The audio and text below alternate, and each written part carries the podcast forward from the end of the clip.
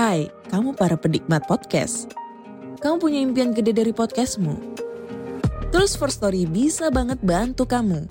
Mulai dari F-Link, Dynamic Audio Insertion, sampai statistik yang komprehensif. Semua ada di First Story. Gak ketinggalan kamu bisa monetisasi podcastmu lewat iklan dari First Story Ads yang bisa kasih kamu penghasilan dari setiap place podcastmu. Yuk gabung sekarang dengan klik di firststory.me. Sekali lagi, klik di firststory.me. Mari kita bawa mimpi podcastingmu menjadi kenyataan. Assalamualaikum warahmatullahi wabarakatuh. Waalaikumsalam warahmatullahi wabarakatuh. Selamat malam sobat malam mencekam. Saya Mang Ei dan tim malam ini kembali hadir ke hadapan Anda dan malam hari ini sudah ada di layar Anda seorang pemuda namanya adalah Kang Kiki. Kang Kiki adalah seorang pemuda yang dulunya dan sampai sekarang bergabung di sebuah klub Organisasi keluarga. organisasi Briges. keluarga. Briges ya. Iya. Oke, yang mana Anda tahu dulunya pernah notabene disebut geng berandal lah ya. Berandal bermotor lah. Berandal bermotor. Tapi ini ada kisah yang lainnya di sisi lainnya dari itu ada kebaikan di sana. Nah, Kang Kiki ini akan bercerita kisah nyatanya pada waktu beliau bergabung dengan organisasi tersebut sampai akhirnya beliau sekarang lebih ke jalan yang benar lah Belajar, sih. belajar, belajar Om. ke jalan Iya. yang benar. Saya ucapkan juga banyak terima kasih kepada sobat Malam Mencekam yang telah mendukung channel kami. Mudah-mudahan Anda dalam keadaan sehat walafiat dan selalu mendapatkan rezeki dari Amin. Allah Amin. Subhanahu wa taala. Amin. Kita kenalan dulu dengan Kang Kiki. Assalamualaikum Kang Kiki. Waalaikumsalam warahmatullahi wabarakatuh. Terima kasih nih sudah hadir ke Malam Mencekam. ya. Alhamdulillah sama-sama atas eh, undangannya izin Allah bisa di sini. Amin. Usia berapa sekarang Kang Kiki? Eh, sekarang 38. 38. Kegiatan apa nih? Eh, ke- kegiatan sekarang silaturahmi mungkin eh, menafkahi keluarga sama agenda-agenda eh, positif lah mungkin sekarang Wah, insya luar biasa ya.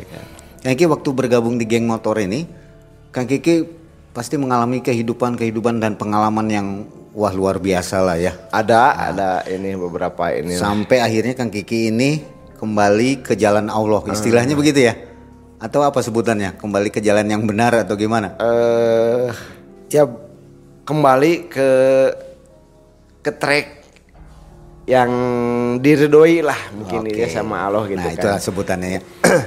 Bisa diceritain nih, Kang Kiki, tahun berapa tuh mulainya Kang Kiki bergabung dengan Ah, Briges ini? Iya. Silakan.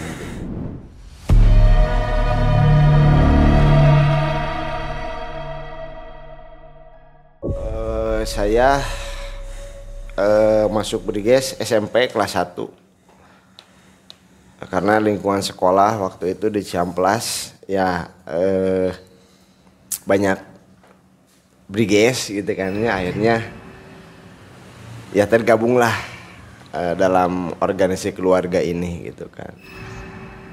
Dan eh, sampai sekarang pun di usia 38 masih masih aktif gitu kan di organisasi. Pernah kejadian sampai teman meninggal perkelahian antar geng? Oh iya itu ada eh, di di Bandung Selatan itu jadi kita perang lah istilahnya dengan rival gitu ya. Eh, kita sekitar empat motor itu ada sekitar 50 orang lah banyak kan karena salah satu basis eh, organisasi di Bandung Selatan itu rival. Nah saat ke- kejadian itu karena keteteran kita empat motor itu banyakan ya tapi sempat eh bentrok gitu kan ya dengan alat-alat gitu. Alat-alat kecantikan gitu lah istilahnya kalau dulu. Kita pergi aja karena keteteran dan ada eh, temen satu oh, udah naik ke motor bertiga kebetulan kan waktu itu. Ya ditarik gitu. Dan akhirnya eh, habislah meninggal gitu kan di situ. Dikeroyok. Iya sama banyakan gitu. Jadi ya karena ya itulah gitu. Kejadian-kejadian itu yang membuat sia-sia akhirnya gitu. Jadi kalau di jalan itu kan kita ingin merasa paling jago gitu ya Om ya, paling kuat paling uh, menguasai gitu kan wilayah. Mungkin dengan alat-alat uh, kecantikannya misalkan uh, senjata dan lain-lain senjata tajam dan lain tapi udah mulai jago di, di alam kubur mah gitunya pada akhirnya mah anu jago mah anu taat ke Allah, anu ka Rasul, menyayangi antar sesama, anu bakti ke orang tua. Sempat berurusan dengan polisi kasus itu? Uh, sempat itu cuma ya kita tidak mau terbawa ini ya kita aserang-aserangan lah gitu om. Kalau dulu itu kan uh, kalau beda dengan sekarang, kalau dulu itu tidak ada sekarang mah dipukul sedikit lapor gitu kan ya dituntut dulu itu kan paling dibalas lagi gitu kalau dulu itu gitu. dan uh, saat kejadian itu ya udah uh, mungkin takdirnya begitu salah satu sahabat. Kalau Kang Kiki ini semenjak bergabung itu udah mabuk ya? Atau apa yang dipakai? Obat-obat terlarang atau? Ya udah om. Jadi ya ini bukan membuka aib ya. Jadi aib itu harusnya ditutup tapi untuk bermaksudnya bahwa untuk cermin. Ya cermin lah. Jadi kepada teman teman-teman sahabat-sahabat yang melihat ya janganlah dulu saya sempat ya putau gitu kan ya sabu kayak ganja obat gitu. Ya lumayan lah dalam kurun beberapa tahun gitu kan. Pokoknya tiada hari tanpa mabuk. Ya karena waktu itu kan pikirannya bersenang-senang aja lah di dunia ya seperti kalau dulu itu takbiran pokoknya mabok kudu tarik gitu kan ya. Sampai tindakan begal mungkin itu dilakukan juga? Uh, itu mungkin ke rival ya. Jadi waktu itu seperti ngambil motor motor dari kita diambil ya kita ambil lagi gitu. Waktu itu tidak ada ke eh, apa istilahnya warga gitu. Tidak ada pembegalan ke warga kalau dulu itu, dulu itu. Jadi pembegalan bukan pembegalan, jadi pembalasan kalau misalnya keambil motor kita nyerang-nyerang motor tertinggal diambil ya kita saat nanti penyerangan diambil lagi gitu. Jadi tidak ke warga masyarakat tidak tersentuh. Kita hanya dulu itu kepada lawan kita aja di jalan gitu kan. Beberapa kejadian yang memang eh, sampai sekarang terngiang masih di pikiran itu harus baik gitu kan. Tabrakan itu kan ya saya sempat tabrakan dengan bis gitu kan. Bus karyawan waktu itu saya naik motor kenceng. Bus teh jauh nggak dekat nggak nggak tahu. Akhirnya diadu tahu tapi saya ada di bawah gitu ya ada di bawah. Motor mah hancur om gitu. Tiba-tiba saya ada di bawah tidak sadarkan diri dan ada di rumah sakit. Di bawah sama teman-teman gitu kan. Hanya sedikit yang Allah ambil gitu. Hanya ini gigi sedikit patah gitu kan. Sama ini ada jahitan sama kaki juga patah. Tapi e, kalau misalkan dengan benturan yang keras mungkin saya udah meninggal dari situ. Terus waktu itu ada gempa Tasik kalau nggak salah 2010 itu puasa pertama saya om belajar puasa pertama sholat gitu. Karena sebelumnya enggak gitu kan. Di bulan puasa mah dulu puasa enggak maboknya kan gitu, bahan kacau gitu kan. Karena belum mengerti gitu kan. Saya jam 2an itu di bulan puasa lagi tidur di rumah sendiri eh, tiba-tiba eh, saya terbangun oleh guncangan terakhir motor di dalam uh, saya tidur di sofa kursi gitu. Uh, saya ingat pas bangun udah runtuh tuh uh, rumah saya itu rumah ibu itu. Udah gitu saya ngaca ke cermin besar ada. Udah putih semua ini. Gitu motor tertutup batuan batu-batu bata uh, itu di pinggir-pinggir saya berserakan gitu kan. Tapi masih saya nggak tersentuh sedikit pun kan. yang ada hanya debu-debu yang ada di tubuh saya putih semua gitu. Dari saya situ tidak lama adan eh, asar saya ke masjid.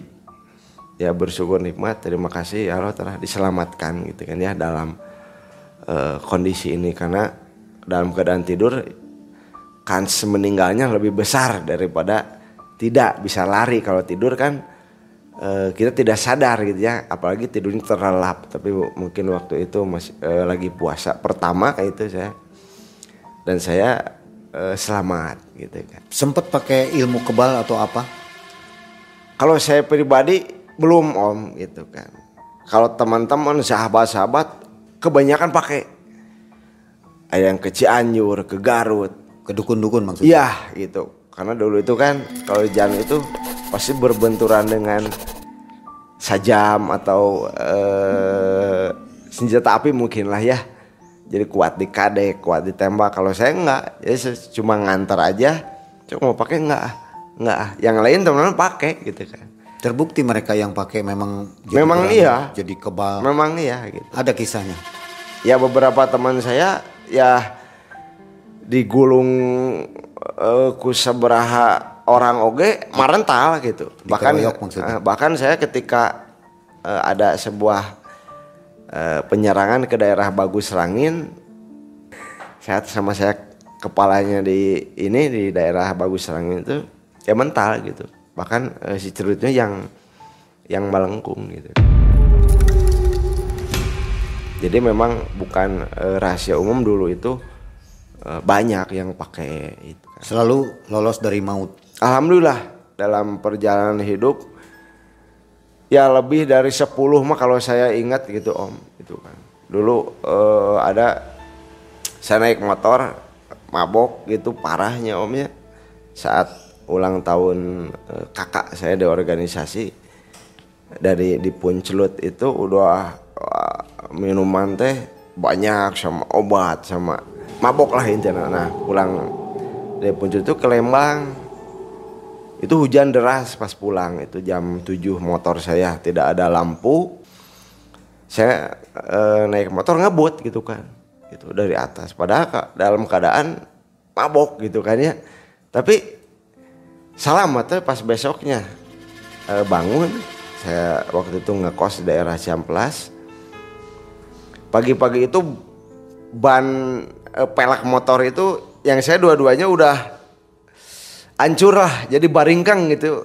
Kerempes bantai bahwa bisa nyampe kadinya teh aneh gitu padahal itu hujan deras jalan licin tidak ada lampu malam hari jalan berkelok-kelok dari Lembang pasar Lembang ke Puncelut ke Dago.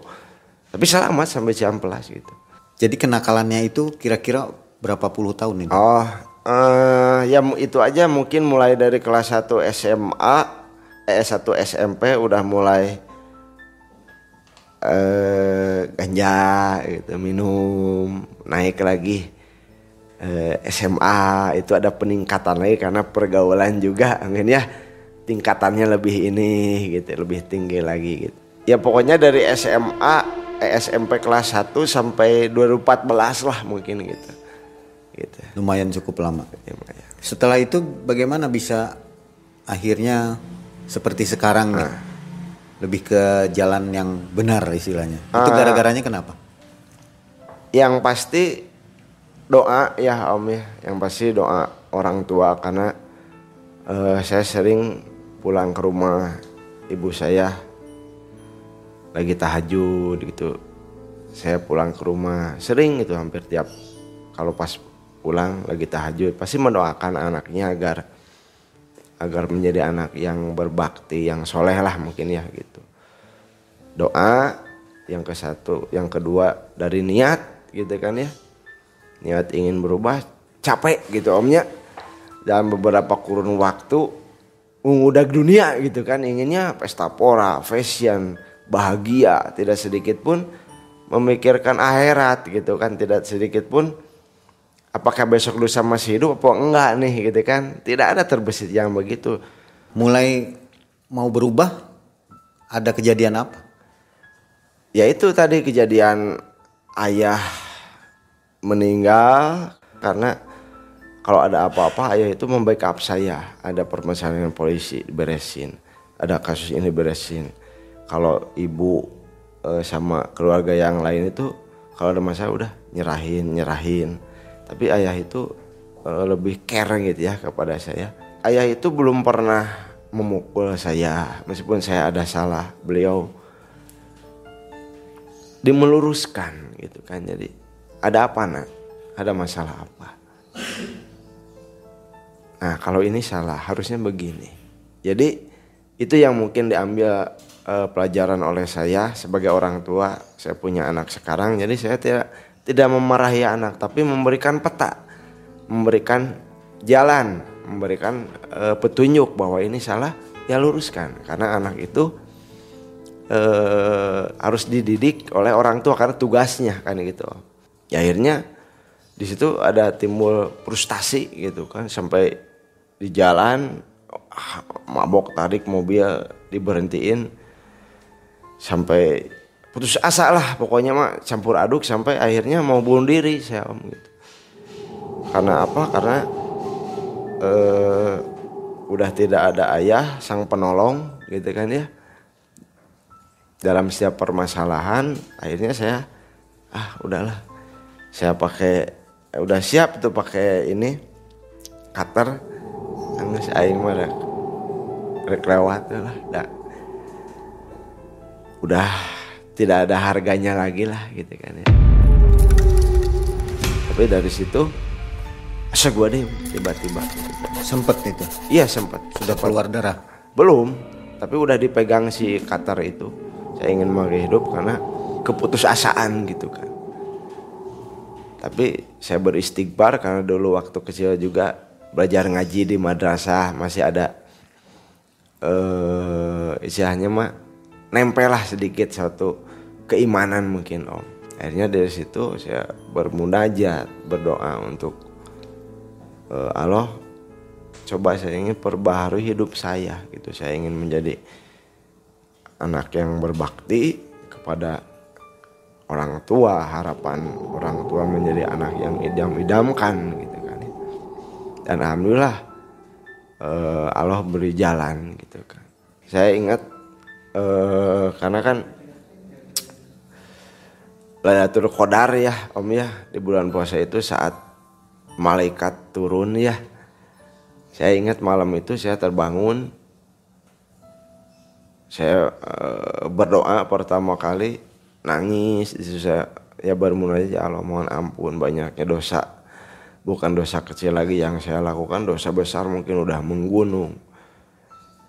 Saya mohon maaf saya ingin hidup lebih baik ingin menjadi anak yang bermanfaat dan lain-lain alhamdulillah eh, karena di bulan puasa itu doa lebih dijabahkan alhamdulillah eh, diberikan jalan gitu kan berikanlah guru atau orang yang memberikan saya bimbingan untuk mendapatkan ridhomu, mendapatkan uh, jalanmu yang lurus kan gitu kan. Idina siratal mustaqim itu karena saat itu buntu kan gitu kan. Saya ingin bermohon ampun gitu. Bermohon ampun di di Ka'bah gitu karena waktu itu lihat di TV nikmat, tempatnya indah gitu kan ya. Orang-orang uh, dari penjuru dunia umat muslim ke situ ngapain? Saya baca. Nah, ya Allah saya ingin mohon ampun di sana atas kedurhaka kedurhakaan saya atas dosa-dosa saya kepada kepada Allah, kepada orang tua dan kepada orang-orang yang saya zolimi dan ingin berterima kasih atas kesempatan yang diberikan kesempatan yang diberikan setelah kejadian-kejadian yang yang tipis-tipis berurusan dengan nyawa gitu. Saya berdoa setahun dua tahun dalam sholat. Akhirnya lima tahun kemudian ada undangan itu. Ada ada orang yang baik memberikan jalan mau mengumrohkan gratis. Dan kebetulan saya pun di organisasi uh, ingin memberikan nuansa perdamaian di kota Bandung khususnya umumnya di daerah lain bahwa uh, bukan rahasia bahwa Bandung ini salah satunya kan geng motorom ya. Riges, XTC, Moneker, GBR itulah mungkin yang dikenal akhirnya saya uh, berangkat bersama sahabat-sahabat saya yang dulu di jalan itu ya berantem gitu kan tapi kalau di agama ini ya tidak ada lain ngobrolnya tentang ampunan Allah, tentang ukhuwah Islam, kasih sayang gitu kan. Nah, berangkatlah ke sana. Waktu itu pesawat saya dari dari Indonesia naik pesawat itu kan 9 jam. Uh, kita turun dari uh, pesawat mau naik bis, mau ke hotel di kota Madinah tiba-tiba ada angin besar bercampur hujan ke saya gitu kan. Orang lain nggak kena? Nggak tahu tah itu, nggak tahu mereka merasakan atau tidak.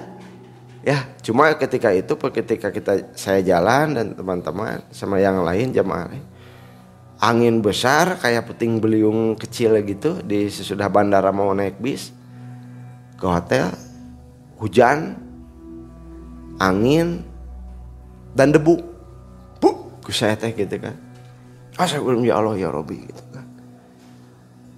Saya saya beristighfar lagi. Cuma itu sekitar lima detik lah tidak lama gitu kan. Uh, kejadian ganjil itu saya mendatangi masjid jin ada di kota Mekah di daerah Jabal Nur itu. Jadi masjid jin itu bukan eh, nggak uh, tahu lah apakah tempat jin bersemayam apakah uh, namanya itu nggak tahu. Cuma ya saya melihat aja sesuatu di situ. Dan uh, tidak ada apa-apa gitu. Gitu. Udah aja itu aja gitu. Dan akhirnya uh, pulang ke Indonesia ya dengan selamat gitu kan. Alhamdulillah. Cita-cita selama lima tahun itu doa setiap kali sholat itu terjawab setelah lima tahun gitu. Meskipun pada akhirnya tidak diijabah pun ya nggak apa-apa yang penting saya udah berdoa. Baik kan gitu ya. Niatnya saya hanya ingin bahwa mohon ampun atas dosa dan ingin berterima kasih. Dan ingin dituntun di sisa hidup ayah hayat saya ini. Dan saya eh, sama teman-teman dulu sahabat yang udah ya sama-sama belajar lah agama. Bikin yuk inisiatif di ulang tahun di momen milad Briges bikin Briges berzikir. Itu sebelum ke Mekah? Sebelum sebelum itu sebelum. Uh, ya rencananya seluruh Indonesia jadi temanya waktu itu silaturahmi akbar keluarga besar Briges untuk Indonesia. Jadi mendoakan kita mendoakan yang meninggal dan mendoakan Indonesia juga gitu kan ya bahwa ingin membuktikan juga bahwa kita organisasi yang positif. Ada respon kepada e, negara ini. Jadi kita persiapan sebulan setengah e, yang dari luar kota udah pada datang tiba-tiba hari Jumat malam itu jam 11 dipanggil ke Polrestabes. Padahal besok paginya e, acara jam 8 mulai saat itu uh, Ustadz Arifin almarhum rohimakumullah sekarang udah meninggal yang menjadi uh, ulamanya yang kita datangkan dan kita susah payah mencarinya juga gitu. Entah di mana waktu itu karena acara ini mulai dan alhamdulillah atas izin Allah semua terkendali dan kendalanya yaitu Polrestabes tidak boleh melangsungkan. Padahal sebelumnya boleh. Alasannya apa? Alasannya ini eh, di malam minggu hari Sabtu kumpul geng motor ribuan akan terjadi chaos mungkin ya. Entah apalah di kota Bandung mungkin saat itu weekend. Ketakutan mungkin begitu. Cuma perjuangan kita untuk acara itu susah payah. Sahabat-sahabat teman-teman udah pada pada datang dari luar kota ada yang dari Bali dengan pesawat, pekan baru dan sebagainya.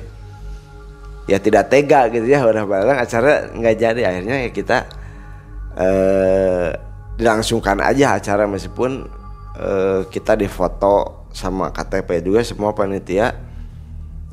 Nanti masuk buih lah masuk penjara gitu. Jadi, nekat lah ya. ya nekat. Meskipun membusuk di penjara berapa puluh tahun itu jadi masalah. Yang penting kita mengusahakan acara ini positif gitu kan bukan mencari apa pun kita ingin mencari eh, ampunan Allah ingin mencari ilmu gitu aja silaturahmi gitu tiba-tiba saat pasca acara itu ada Pak Wali Kota waktu itu Pak Ridwan Kamil Pak Wali Kota. ya? Pak Wali Kota waktu itu datang ke DKM kenapa nggak ngundang saya gitu kan Oh langsung itu respon ya. Ah, ya kita jawab maaf pak mungkin karena dekat dengan pendopo ada terus hadir kalau ada apa-apa eh, izinnya nanti- kita fasilitasi oh ya udah makasih pak sebelumnya gitu aja dan alhamdulillah saat itu eh, pihak berorang mengizinkan gitu Akhirnya diizinkan. Keajaiban ya. Iya malah disupport agenda-agenda selanjutnya itu kan Briges berzikir tadi. ya brigas berzikir gitu. Lebih nyaman mana pada waktu bergabung masih berandalan dengan yang sekarang? Hati lebih nyaman yang mana? ketika maksudnya ketika di agama gitu Ya sebelumnya kan ya anggaplah seorang berandalan. ya, ah, aktivitas ya, mungkin aktivitas. Sekarang dengan setelah anggaplah hijrah lah seperti itu ya. iya, iya. Seperti apa perbandingannya? ya tentunya eh, enak sekarang ketika kita eh, bisa menangis karena ingat kebaikan Allah lisan bisa beristighfar kita bisa menjalankan perintah-perintah Allah itu yang menjadi eh, salah satu kebahagiaan. Saya paling eh, benci dulu itu perjalanan agama Islam om. Jadi ketika SD SMP SMA sudah istirahat agama ah kabur. Kabur. Nggak tahu gimana pokoknya benci aja ke agama Islam. Mending matematika fisika kimia matematika anu liar lah istilahnya penghitungan. Tapi sama eh, pas pelajaran agama itu paling benci gitu. Saya selalu menghindar gitu kan. Gitu. Tapi akhirnya sekarang justru kecenderungannya lebih ke agama gitu kan yang nomor satu itu sebagai barometer kehidupan lah gitu bahwa ya kita tidak lama di dunia ini gitu kan ya terus eh, amal-amal apa yang akan dibawa kita ke jadi lebih condong ke situ gitu sekarang itu gitu kan Oke. yang terakhir, Kang Kiki ada pesan nggak untuk anggota-anggota ya khususnya Briges ya, Heeh. junior juniornya? ya ya pesannya kepada adik-adik mungkin ya kepada sahabat kepada teman atau halayak yang eh, menonton eh, acara ini ya jangan bersentuhan lah dengan eh, hal-hal yang menyerempet kemusyrikan gitu kan. Seperti isim jimat. Ya kita sebagai umat Islam ya bertauhidlah kepada Allah yang menghidupkan kita dan mematikan kita yang mengurus kita yang berkuasa atas kehidupan kita dunia dan akhirat. Yang penting kita taat kepada Allah eh, dan sayangi orang tua kita. Sama ibu sama bapak kalau masih ada muliakan orang tua. Karena kata eh, Rasul ada hadis yang sangat indah ridho Allahi fi ridho walidain. Ridho Allah itu ada di ridho orang tua. Makanya eh, kesempatan terindah kepada sahabat-sahabat teman-teman yang masih ada orang tua muliakan orang tua. Ya kepada eh, yang lain dari keluarga Briges, EKTC Moneker, GBR eh, khususnya ya kita semua saudara lah saudara. Kita saling memaafkan kita saling menyayangi kita saling berkasih sayang. Karena eh, hidup di dunia ini sementara nanti kita akan pulang ke kampung halaman kita kampung akhirat. Semoga eh, kesempatan kita di alam dunia ini untuk berkasih sayang antar sesama di organisasi. Jadikanlah eh, organisasi sebagai media. Media eh, kebaikan, media kasih sayang, media hal-hal positif untuk bekal kita ke akhirat gitu mungkin. Kang Kiki di beberapa media sudah sempat tampil ya. Di mana aja tuh? Di TV nasional ya kalau nggak salah. Ya ada beberapa lah om gitu aja. Di mana itu? Di Kompas TV ya? Ya ada Pas TV, ada RCTI, ada apalah gitu lah pokoknya. Oke nanti kita coba cari dan kita tempelkan kisah-kisah Kang Kiki waktu dipanggil di Bangga, bangga, bangga. TV nasional ya. Bangga. Ya ini juga sekalian eh, mohon doa juga kepada semua yang nonton doakan juga saya pribadi semoga eh, istiqomah semoga eh, sampai akhir maut malaikat maut menjemput dalam keadaan yang yang baik mohon doa juga Amin. Sobat MM itulah kisah nyata dari Kang Kiki waktu dialaminya dari mulai SMP ya sampai dengan tahun 2014. Semoga menjadi cerminan untuk kita semua dan jangan ditiru yang negatifnya, ambil yang positifnya saja. Saya akhiri bincang-bincang dengan Kang Kiki. Terima kasih Kang Kiki. ya Wabillahi taufiq wal hidayah. Assalamualaikum warahmatullahi wabarakatuh. Waalaikumsalam warahmatullahi wabarakatuh